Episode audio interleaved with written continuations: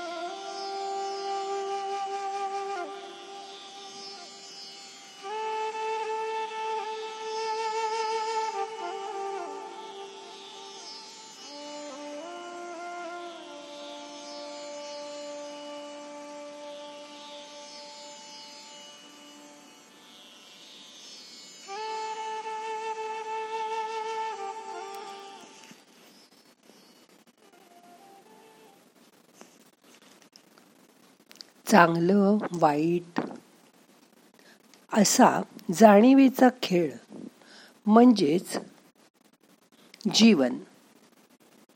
माणूस हा तसा सृष्टीचा भाव जाणू शकतो. तसं पाहायला गेलं तर अमावस्या आणि पौर्णिमा या सृष्टीचं दिव्यत्व प्रकाशात आणतात. सृष्टी ही मातेसारखी आहे. त्यामुळेच चंद्र हा माणसाच्या मनाचा कारक ग्रह आहे. तो मातृत्व गुण असलेला आहे. माणूस नावाच्या या सृष्टीतील बाळाला चंद्र हा माते समान कुशीत घेऊन अंगाई गीत गातो आणि शांत झोपवतो. आपण सतत काहीतरी या डोळ्यांनी पाहतच असतो. रादर आपल्याला काहीतरी सारखं सतत दिसतच असतं. त्याचे संस्कार मनावर होत असतात. आपण सतत इच्छा असो वा नसो या कानांनी सारखं ऐकतच असतो. त्याचेही संस्कार मनावर होत असतात. पाहणं आणि ऐकणं याचा संस्कार जपणाऱ्या मनाने जीवन हे भावभक्तीनेच जगलं पाहिजे. हा संदेश जणू काही प्रत्येक पौर्णिमा आपल्याला देत असते. बहुतेक संत महात्म्यांचे जन्म पौर्णिमेच्याच आसपास असतात. नाद श्रवण प्रकाश आणि दर्शन यातूनच आपलं जग निर्माण होत असतं. सकाळी उठल्यावर घरात आजोबांचं विष्णू सहस्र नामाचे स्वर कानावर पडत असतील. घरात आत गेल्यावर आजी देवघरातील समयीच्या मंद प्रकाशात जप करत बसलेली दिसेल व इतर देवांचं दर्शन झाल्यावर दिवसाची सुरुवात छान होणार काहीच शंका नाही. सर्वसाधारणपणे लोक असं मानतात की मानवी जन्माला खूप काहीतरी प्रयोजन आहे. पण खरं तर इतर प्राण्यांसारखा मनुष्य हाही एक प्राणीच आहे. पण आपल्या बुद्धीच्या जोरावर त्यांनी आपल्या ज्ञानाच्या कक्षा रुंदावल्या आहेत. जीवनाकडे पाहण्याचे दोन दृष्टिकोन असतात. एक वैयक्तिक व दुसरा सामाजिक. एखादा मनुष्य टी व्हीवर तासन तास ओ टी टीच्या वाहिन्या बघत बसत असेल तर त्याला त्याचीच सवय होते. आणि त्याची ती कृती त्याला अर्थपूर्ण वाटते. पण हेच दुसऱ्या माणसाला हा वेळेचा अपन्वय वाटू शकतो. कारण त्याचा दृष्टिकोन सामाजिक असतो. तो माणूस स्वातंत्र्य नैतिकता या दृष्टीने त्याच्या कृतीकडे पाहत असेल तर तो पुढे जाऊन महान व्यक्ती बनतो. समाजाने सुद्धा आपल्याला प्राथमिकता ठरवून दिल्या आहेत.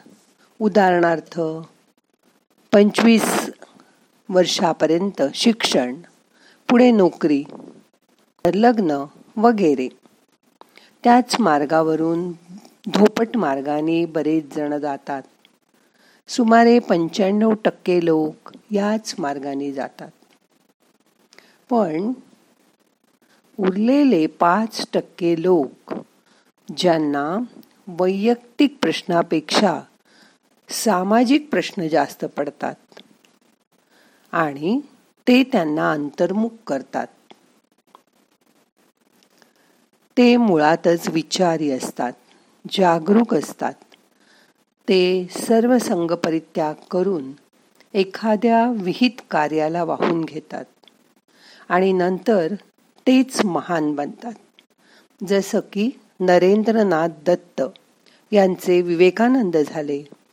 मोहनदास करमचंद गांधींचे महात्मा गांधी झाले. यांनी आपल्या आयुष्याचा अर्थ शोधला. पण सर्वसाधारण माणसं आयुष्य दिलंय म्हणून जगत राहतात. कारण त्यांना जगण्याचं काहीच निमित्त मिळत नाही. त्यामुळे त्यांना आपलं आयुष्य उगाच निरर्थक वाटायला लागतं. एक प्रकारचं नैराश्य दाटून येतं. आपली जवळची जीवाभावाची माणसं आयुष्यातून निघून जाणं नातेसंबंधात आलेला दुरावा आसपासच्या माणसांची चिंता याबरोबरच शारीरिक आजारपण असेल तरीही मन दुर्बल होतं. आपल्या मनासारखं काहीच घडत नाही. या सर्व गोष्टींमुळे मनाला एक प्रकारचं नैराश्य येतं. आणि मग माणसाच्या मनात अमावस्या प्रगट होते. यासाठी असं करून बघा. दुसऱ्याकडून कमीत कमी अपेक्षा ठेवणं. आर्थिक गरजा कमी करणं. सर्वांशी मिळून मिसळून वागणं. यामुळे आयुष्य सुसह्य होईल. आयुष्यात अडचणी सर्वांनाच येतात. आपल्यापेक्षाही वाईट परिस्थितीत जगणाऱ्या माणसाकडे बघून आपण बरे असं वाटून तुम्हाला धीर येईल. पण इथे प्रत्येकाची प्रश्नपत्रिका वेगळी असते. त्याची उत्तरं ज्याला त्यालाच आपली आपण शोधावी लागतात. आपल्या माणसांना आपण नकोसे होणार नाही याची काळजी तुम्हीच घेतली पाहिजे. कधीकधी दुसऱ्यांना आनंद देऊनही आपण आनंदी होऊ शकतो. हे शिकायला हवं.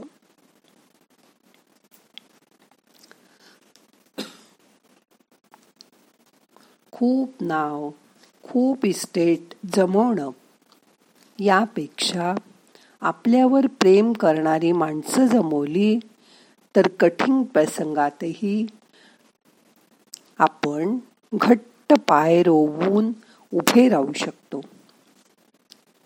आपली मुलं बाळं मित्रमैत्रिणी आईवडील यांच्या साह्याने निराश न होता परत आपल्या आयुष्यात पौर्णिमा आणू शकतो. पूर्ण चंद्रासारखे पौर्णिमेच्या प्रकाशित होऊ शकतो. बघा जमेल तुम्हाला. प्रयत्न करून बघा. आजारपण हे कायमचं नसतं. ते जाणारे. आपण त्यातनं बरे होणार आहोत अशी मनाला आशा द्या. आशावादच माणसाला जगवत असतो. आशा जगण्याची किंमत मात्र मोजायला लागते. ती मोजा आणि परत नवीन आयुष्य सुरू करा. मग बघा तुमचं मन चंद्रासारखं उत्स्फूर्तपणे प्रकाशित होईल.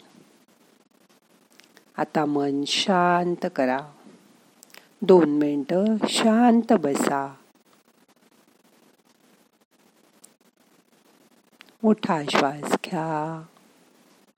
यथावकाश धरून ठेवा. सावकाश सोडा. आता काहीही करू नका. शांत बसा.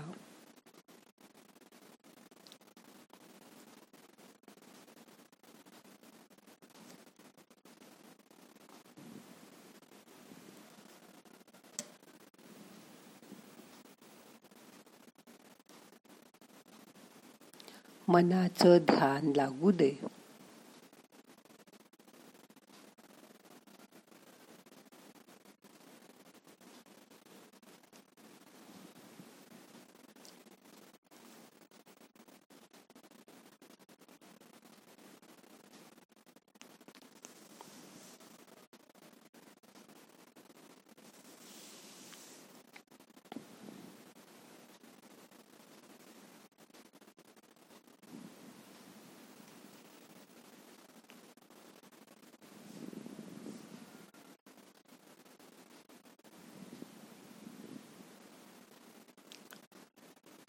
काहीही झालं तरी मन नाराज करू नका निराश होऊ नका.